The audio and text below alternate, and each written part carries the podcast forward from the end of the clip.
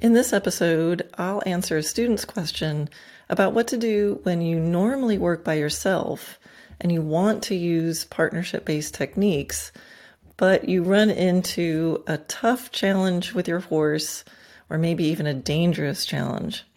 And the people around you are recommending harsher techniques or harsher trainers. So here we go. Episode 36 Getting Help with a Challenging Horse. Hi, I'm Karen Rolfe, and welcome to Horse Training in Harmony. This podcast is about you making progress with your horse in a way that you both can love.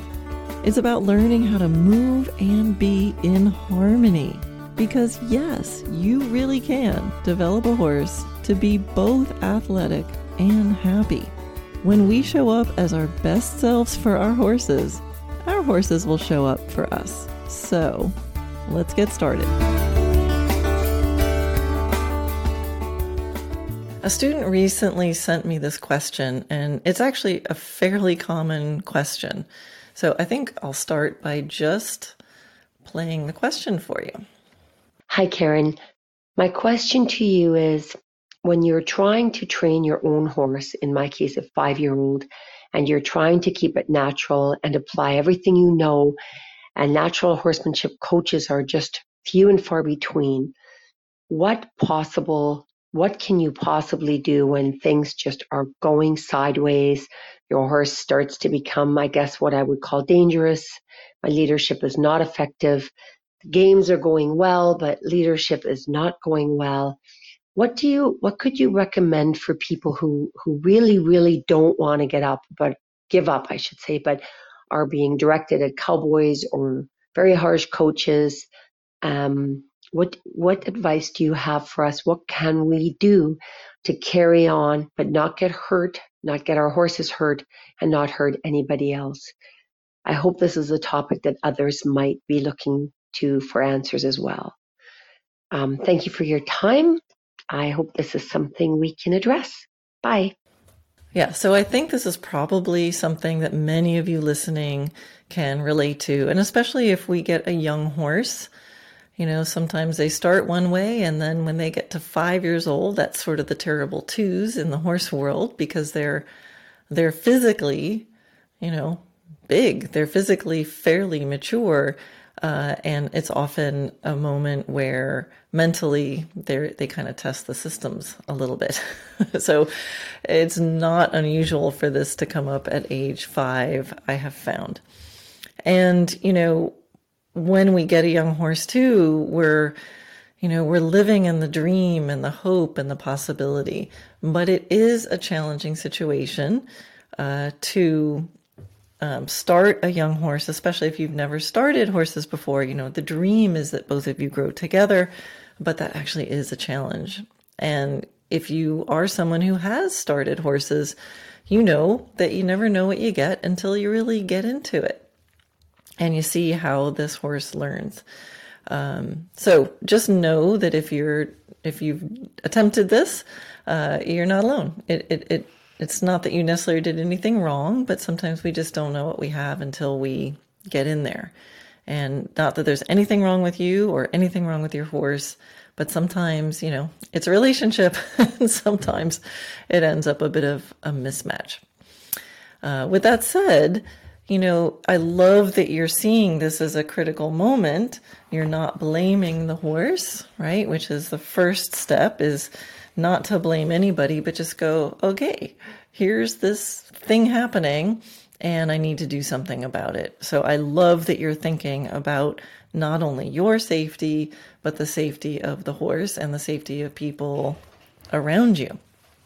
A lot of times, uh, horse owners I found can you know, they feel like they're losing face or they feel a little bit embarrassed if there's a problem that comes up and then um, then they end up blaming the horse more or making the horse to be more extreme than he is just to have a good reason why they're having trouble. So I don't hear any of that in Michelle's question. So that's beautiful. We just have to start with here's a problem and what do we do from here? so there's a lot of ways for me to think about this. You know, if you're if you're really by yourself, then it's a matter of really um, managing your goals and your expectations and your comparing that to your realities with this particular horse. If you are going to absolutely have to do this by yourself, you can either be committed to the horse and go, all right, well, this is not going to be a horse I'm ever going to ride, but I can figure out what I can do with him because I love having him here. He's beautiful, and that's okay if we have only this limited stuff we can do together safely. You know, or you can commit to your goals and go, you know, my goals are to go off and do XYZ, and I can see the writing on the wall. This horse is never going to really be easy for me to do that. I'm never going to be able to fully trust him. I think I need a different horse. Either one of those is totally okay. There's no horse police out there that are telling you what you you and your goals should be with this horse. So number one is take that kind of pressure off yourself. Uh, so you know, does the dangerous situation come up in certain circumstances, or is it like I can't even lead the horse? you know, so we've really got to address this. So you first kind of take a big picture scan. Those would be the questions that I would be asking you of like, all right, describe the problem and let's see, you know, how extreme is it? When does it show up? When did it start? Things like that. Now, I think getting help is a great idea. You know, I've been training horses my whole life, and there's still times that I need help from an, a fellow trainer, right? So don't feel bad if you need help because that's just reality and it's a smart thing to do. Now, when you start thinking about how am I going to get help and who am I going to get help from, I can hear, you know, it's tricky based on your location. It, there might not be very many choices of local trainers. Um, but you can also think about going outside the local area. Uh, for the right person, it might be worth it. Now, of course, I would be remiss if I didn't tell you, you know, there's certain um, certain resources that I have that could get you so far. So for depending on what the situation is, you know, the habits for excellent horsemanship course would always be my first go-to for this sort of thing because um, it doesn't claim to be a, you know, challenging horse rehabilitation program, but it gives kind of an overview of how I feel like a relationship with a horse should be. And it might just um, be able to help you with with you know with every problem there's like multi layers of it. And it might be a help be able to help with some of these peripheral issues uh, that could help you get to the core issue. So I, I always have to recommend my habits for excellent horsemanship course just to kind of see how many things you can improve around the whole horse and your whole experience with the horse um, that might end up decreasing the big problem. And of course, I have no idea what the problem is that Michelle is talking about, so I have to kind of just talk in broad terms. Then, if you want to seek outside help, or even in seeking help from my horsemanship course, it's a little bit like um, the last podcast I did about getting unstuck. You want to make sure that whoever you go to for help is aligned with your principles and priorities. So I'm going to assume if you're asking me a question, you kind of feel like I'm aligned with your principles and priorities. So I can recommend the horsemanship course. Maybe you're already in it. I don't know. Um, because that would be my, you know, my resource. So there's just more education you can do around the subject. Uh, I already mentioned it's also about managing goals and expectations. So it's a good time to sit down with yourself and go, what are my goals? You know, are do I have goals as a rider that, you know, are really important to me? So even if this horse isn't the right horse, I still want to go for my goals. Or is your goal like, no, I really want to just figure out how to be the best horse person and any horse that comes in my life, that's going to be the thing that I learn. Again, totally okay. So, yeah, you can you can, the choices in front of you are do it yourself or get help or some sort of combination. If you decide to get help, it needs to be the right help. And like I said, if you're going to do it yourself, you're going to need to take a really good, honest look at your existing situation, your existing skill set. Look at your horse, look at yourself, look at your goals, and look at your skill set. And, you know, ask yourself, is this going to work? Now, um, I also wanted to talk a little bit about this this idea of um, natural horsemanship, whatever that means. You know, I can hear the welfare of the horse is really important to you. You know, to someone like like Michelle, and her choice seems to be, I want to do this, you know, partnership based kind of thing, but my other choice is harsh training techniques. And I just want to talk about that a little bit because I think sometimes um, people think of, you know, partnership based training equals gentle, which equals no stress ever. and, you know, I think then it gets people in this little bit of a bind because they want to do everything really natural so they don't want to stress the horse out or do anything that seems harsh or challenging. But then, and then if, if the horse does have, you know, some sort of bad day and it looks like it's stressed out, then they end up feeling bad about themselves. And sometimes this is like, it's a false, it's a false choice to say, I either want to do partnership based training, you know, and I don't want to do harsh. So either I want the horse always to be happy or he's going to be punished harshly. There's there's some range in between. And go listen to if you haven't already to um, episode number 31 where I talk about pressure. And I think that can also be eye opening because when I hear Michelle say, you know, the games are going well, but the leadership is not so good. I'm sort of, and I, am assuming she's um, talking about like the Parelli games, right? So Parelli is the, the organization that uses the word games, the seven games. Um, that your horse understands some stuff. He knows, you know, you're you've been able to educate him with some basics, but it doesn't necessarily mean he's going to do them when you ask. That's what that's the kind of picture I get when someone says, you know, the games are working, but the leadership not. it's like I know what a hindquarter yield is, but I might not do it. I might leap in the air instead. So I just often get this picture of, you know, boundaries being blasted through or the lessons aren't um, challenging enough for the horse that they actually change their mind and get into a cooperative state. So, this belief that natural equals gentle equals no stress will limit you. And now, as I say that, for those of you who are about to, you know, leave a nasty comment or send me an email, by saying this, that, you know, it's okay to have some stress and you don't always have to be gentle, it does not mean that my goal is to be the opposite of gentle.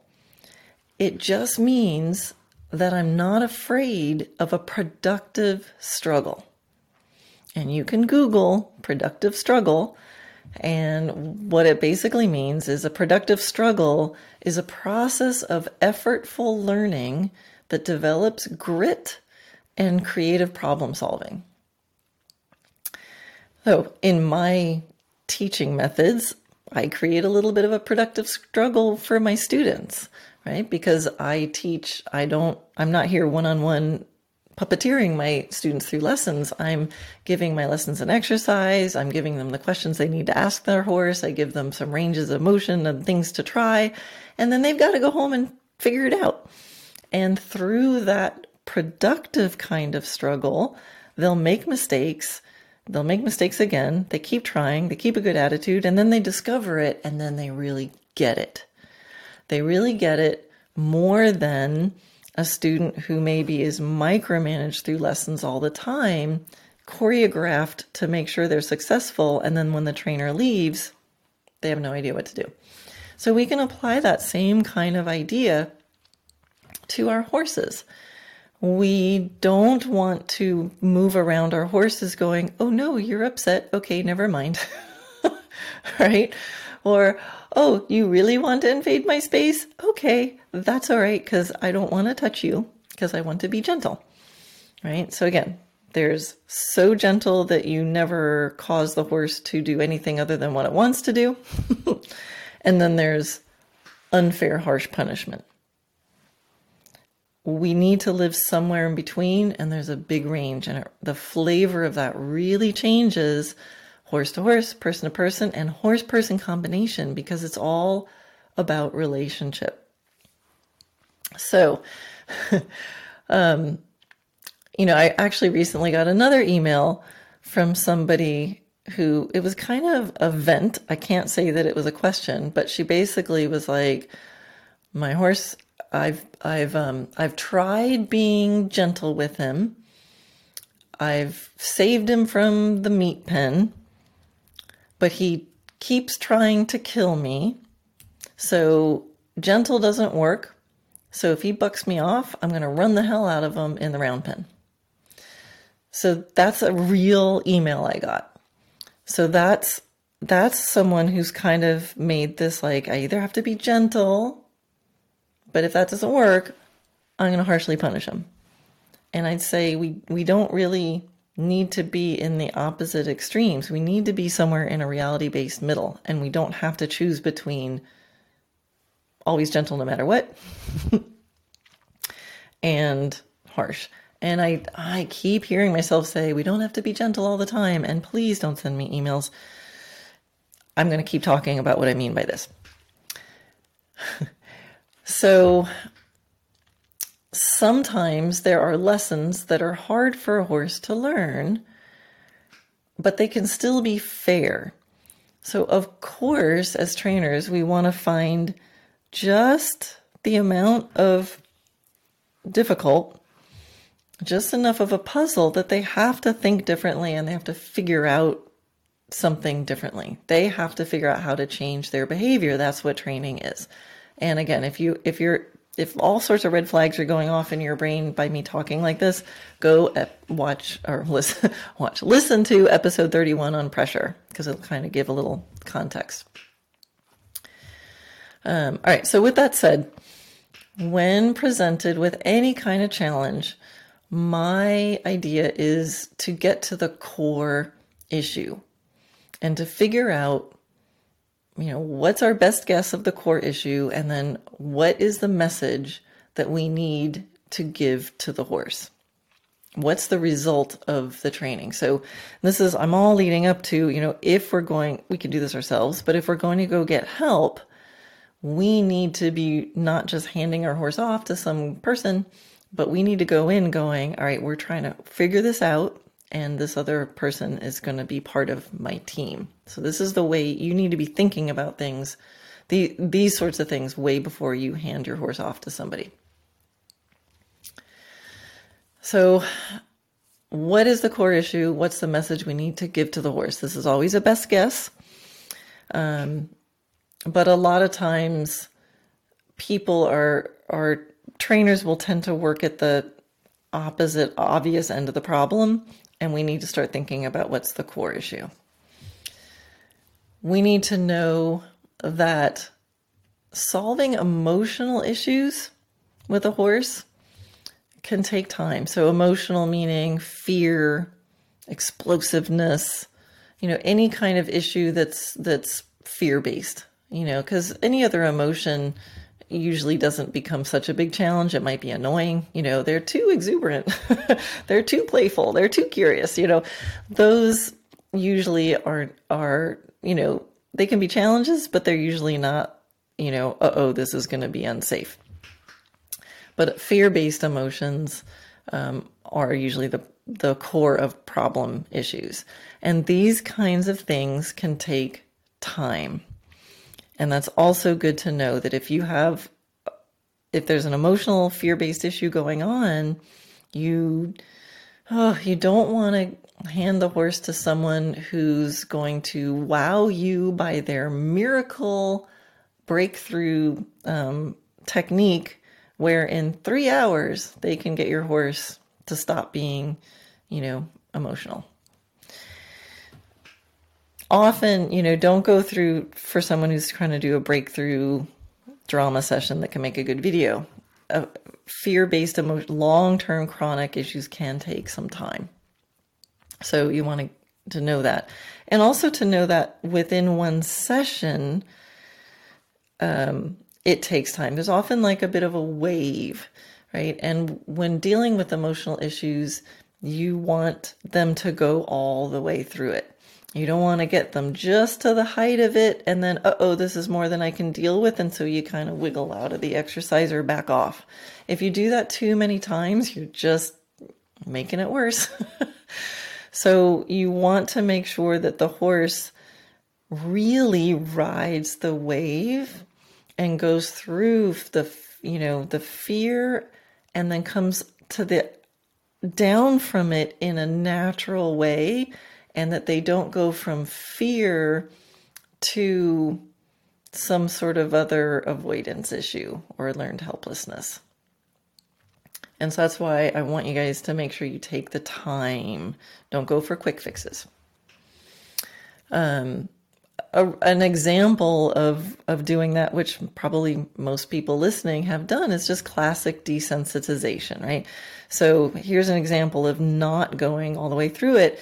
You know, you're with your horse, someone opens an umbrella, your horse spooks, and the person goes, "Oh, sorry," and they close the umbrella and walk away. So the horse learns if they spook, the umbrella, the scary thing goes away, and now they're sensitized. If you want to desensitize, you got to stand there and go, "Oh, I'm you know, excuse me, could you keep opening and closing your umbrella in a rhythmic manner for a little while until my horse is okay with it?" So that process might take 10 minutes, 15 minutes, an hour, you know, multiple sessions with the umbrella where the horse goes, "I was fine, the umbrella came along, and now I'm watching the umbrella long enough and maybe I'll approach it and then I'll get a little closer and then I'll put my nose on it and I'll sniff it and I'll be like, oh, that's not scary. That's an example of a natural progression through an emotional thing. And you have to do that. So the quick version is put the umbrella away. You'll solve the moment, the problem in the moment, but you won't solve, the deep problem. And chances are he'll be even more sensitized the next time an umbrella comes along. So, if the challenge you're having with a horse is fear emotional related, when you're interviewing your person who's going to help you, you know, you want to just make sure they're not speaking in language like, I'll get them sorted out in an hour. Might not be the case. Another kind of problem that you might be having as a challenging problem would be an old pattern of behavior um, that it could have originated from fear or trauma in the horse um, or avoidance. You know, I don't want to do that, so I'm going to do this other thing instead. Or it could be just a simple lack of boundaries that the horse never quite learned. You know, he he moved forward, you moved back, and and that's the end of the story. Now he keeps moving forward and you keep getting out of his way. And then that can, with more energy put to it, that can become really dangerous. So if the horse just has some sort of pattern of behavior that he did enough times and each time he got something that he enjoyed out of it, now he's trained himself to do that behavior. And so he's been rewarding himself for some reason that could be also a horse that didn't want to go back into the barn. So he did like the move where they like rear up and turn a quarter or 180 degrees around land, and then they can just whoop, get the line out of you. Uh, that's a nice trick that often horses do by accident once and it works. They get to run around for a while, and that's super fun. Uh, so then they do it again. You know, that um, when you go to change that behavior, and let's say you're ready and you have a longer line and you're ready in your power position because you know what you're getting into, sometimes if that if you interrupt that behavior that the horse has been practicing rewarding, uh, they will often get some horses will get much worse before they get better. So they're like, hey, that's not all right. I usually get to do this. I'm going to try it again a few more times, even harder, and see if see if it'll work, right? Because they've trained themselves to do this.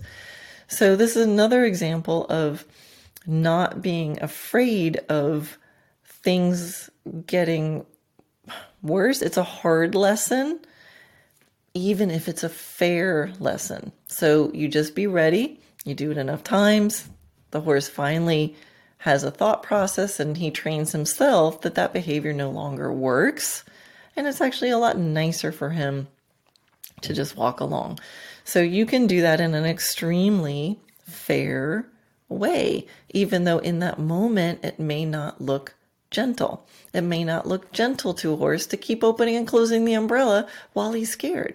Some people will think that that's not being gentle, but you can do it in a way that it helps the horse go through that wave and overcome it and really learn and really change from the inside out.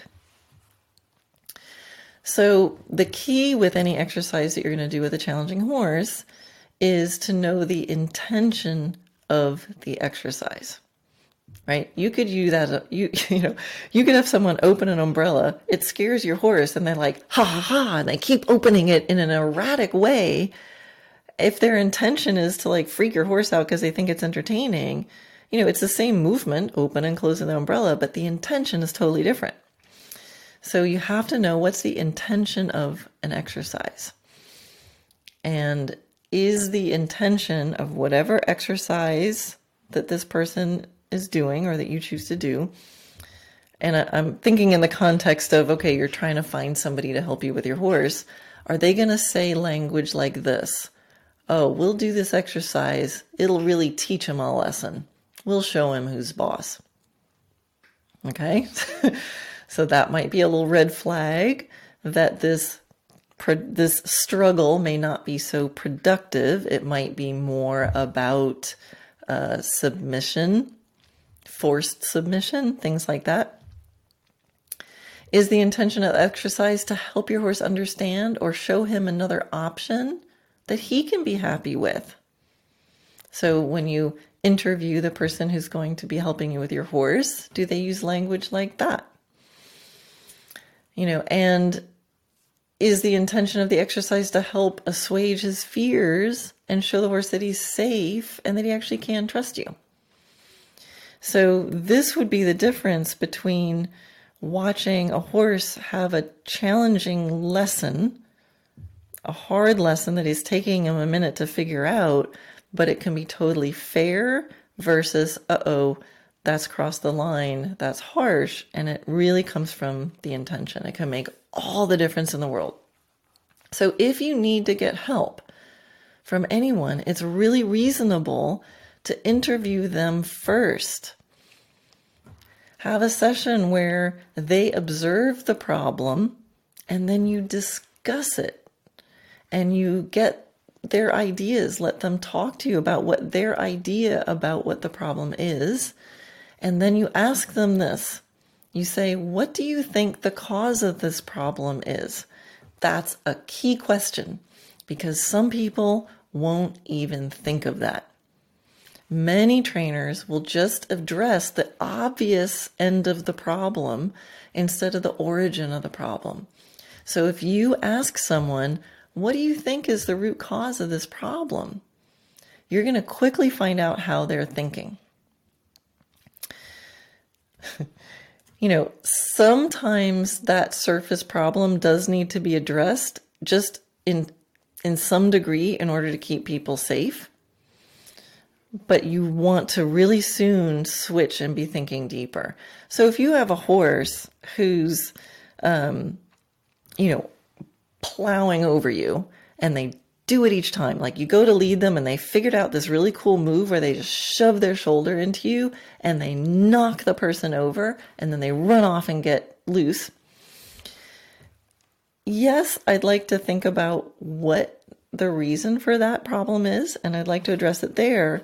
but there's probably going to be some sort of session where I go, listen, horse, that is not an option.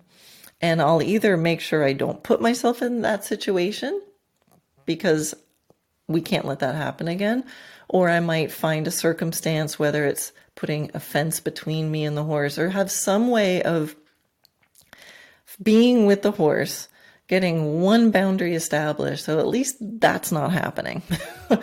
so that then I can be safe around the horse long enough to now try to get to the core underlying problem. So there's a there's again there's no recipe. You got to feel this out. But there's going to be a big difference if if you interview someone like me and go, "Listen, I think he's doing that because of XYZ which we have to address, but I need to just establish this one boundary in this one way just enough so that you know, I can st- I can stay on my feet long enough to address the real issue." Something like that. So, for any method that you choose, you want to make sure that the process feels fair to the horse. It's not about creating learned helplessness or other coping mechanisms that are just going to cover up the problem because it's just going to come up later. Right? So, you know, if it's the submissive, the forced control submissive, I don't have, the horse does not have any other choice but to do this thing. And then they finally just give up. I find those those horses who have gone into learned helplessness when they actually get into a relaxing environment again the behaviors come back because they're only there because they're shut down so, being fair is about making sure there's always an option for the horse to choose something that will bring him comfort. So, for me, exercises where the horse is tied up or legs picked up or, you know, roped and dropped until they stop struggling are not things that are going to resonate with me.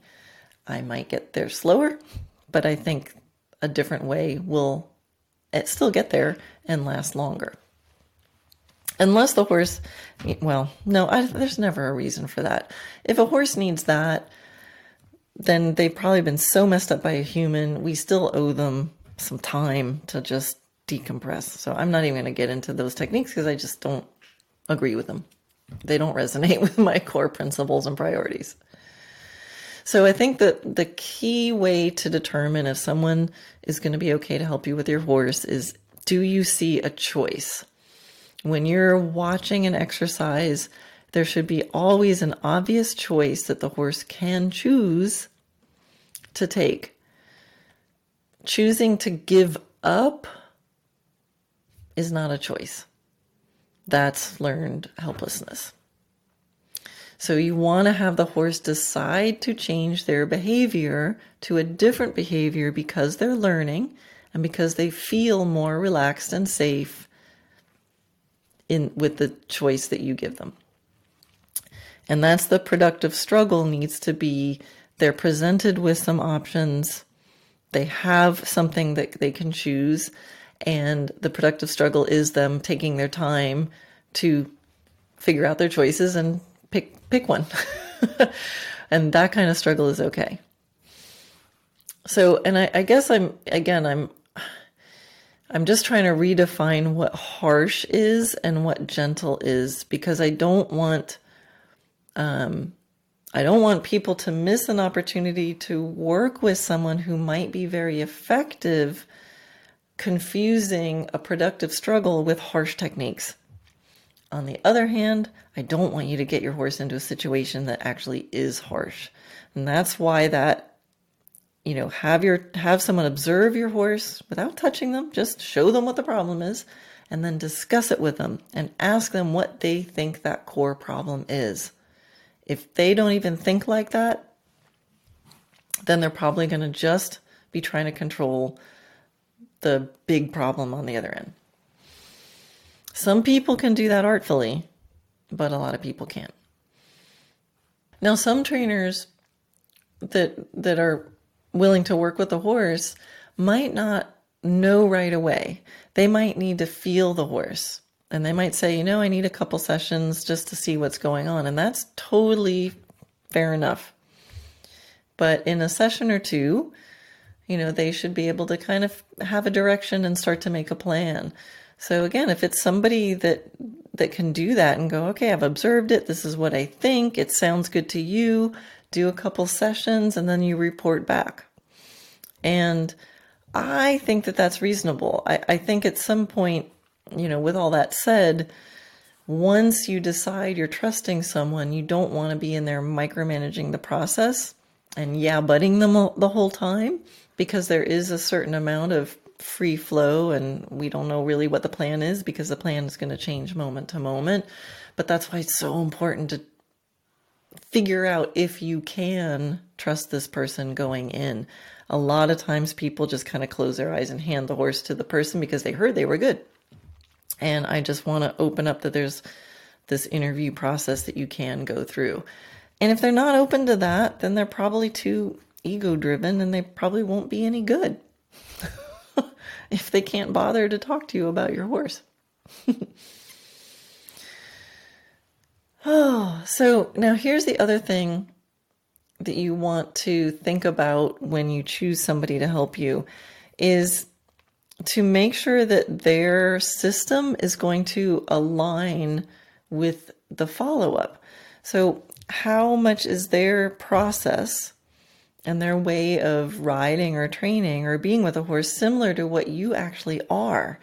So, you know, if you're a petite, heartfelt woman with arthritic hands, then the methods that work for a six foot tall, huge ego, strong man who uses his strength, that might not be the best for you because the systems are going to be too different. Asterisk disclaimer there's lots of big, strong, muscly men who are very kind and fair to horses, and there's some really nasty, petite little old women out there. So I'm not stereotyping. Don't be fooled. um, anyway, but just it, as an example, you know what I mean. Um, there's a difference in how I find, you know, different people train differently, and you just have to know, like, is that person's way of being and riding that they're training the horse to be like, is that going to match what you like? Everybody likes something different.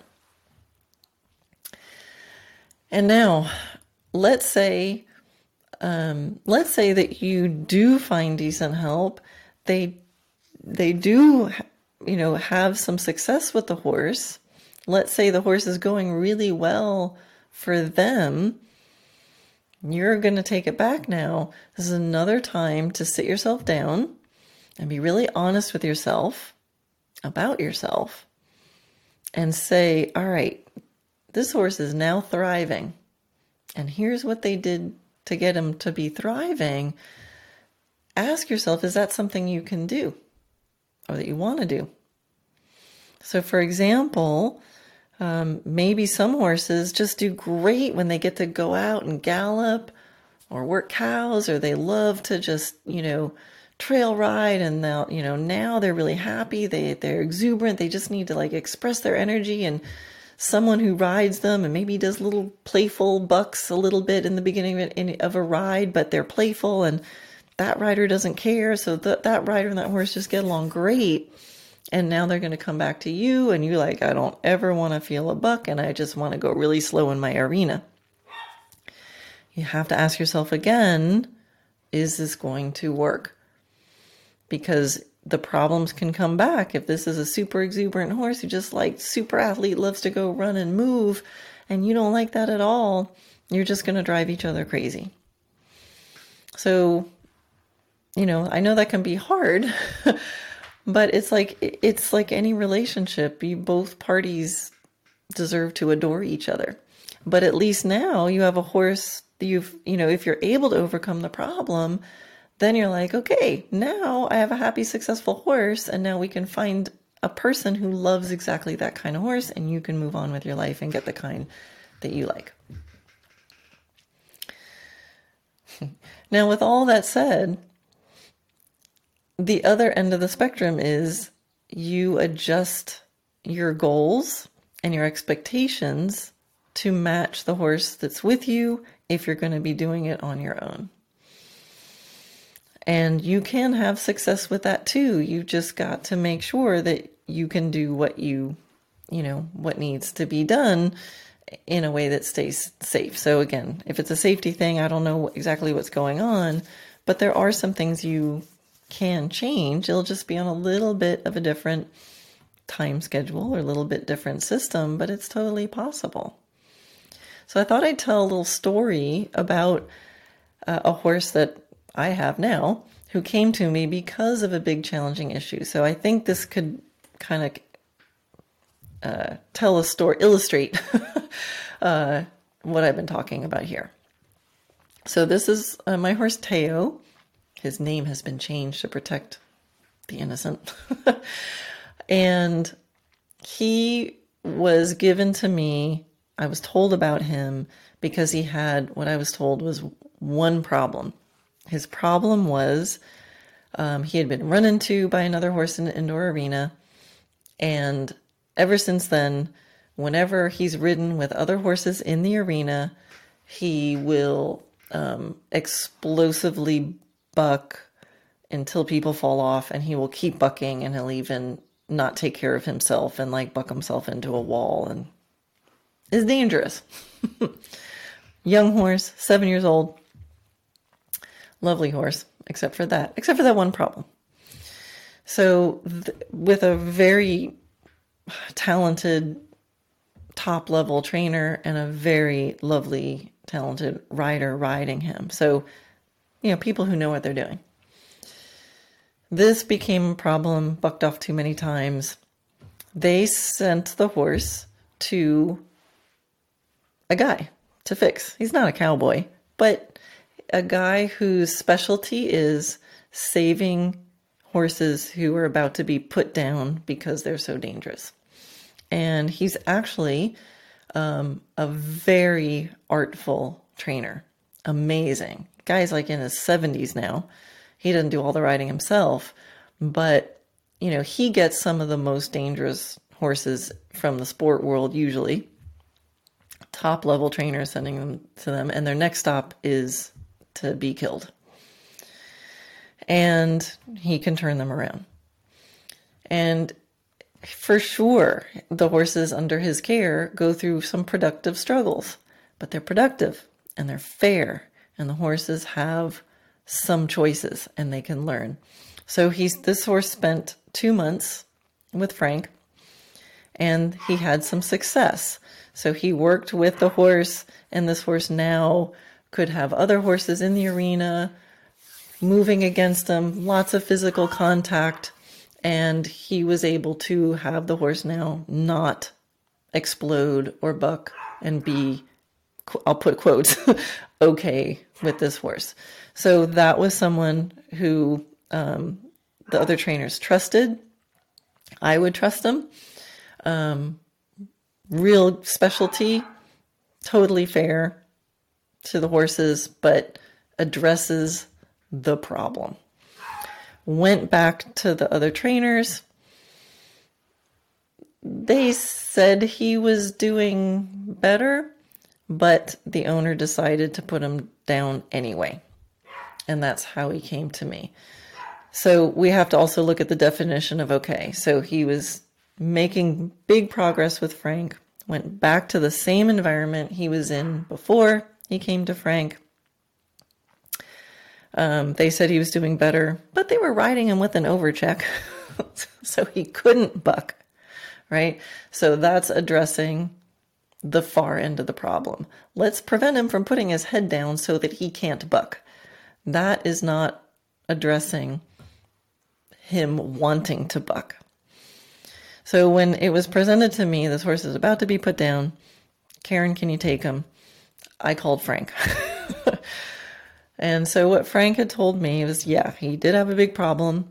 He was really happy with his progress. And what he told me was he got to the point where he knew what he needed to do. The horse knew what he needed to do, but he wasn't happy doing it.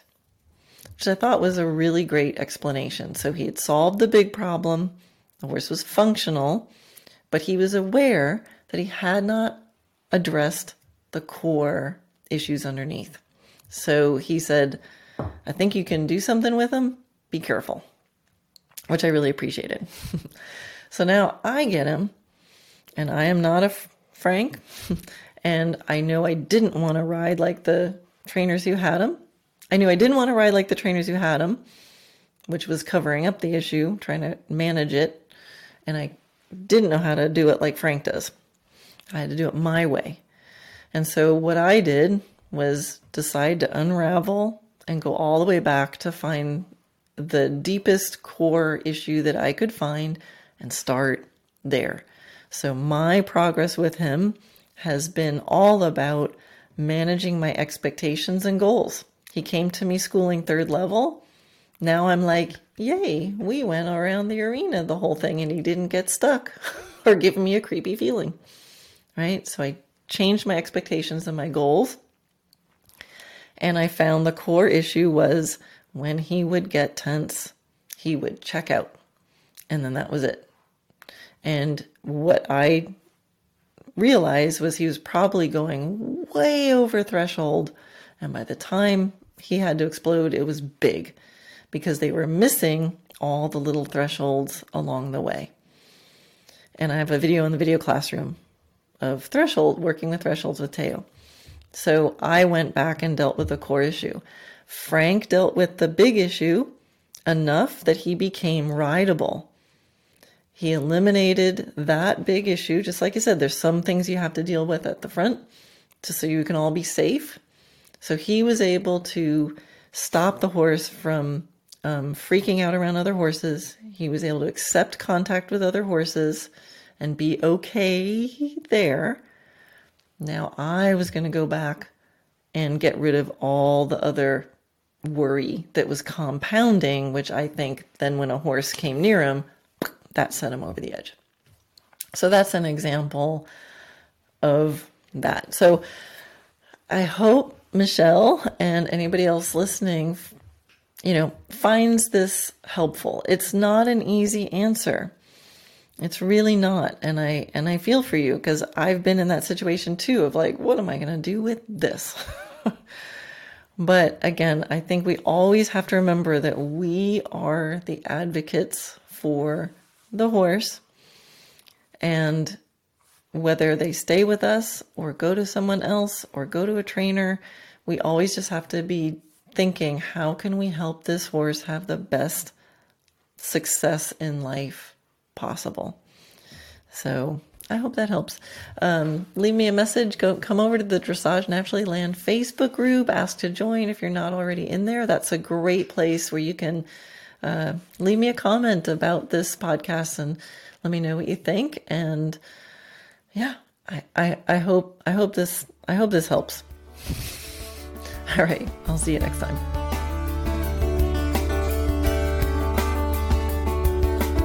If this episode resonates with you, make sure you subscribe on Apple Podcasts or wherever you're listening. Training horses is a long game. The more you listen, the more pieces of the puzzle you'll have. To see all your learning resources, visit dressagenaturally.net. That's where you'll find free videos, online courses, my book.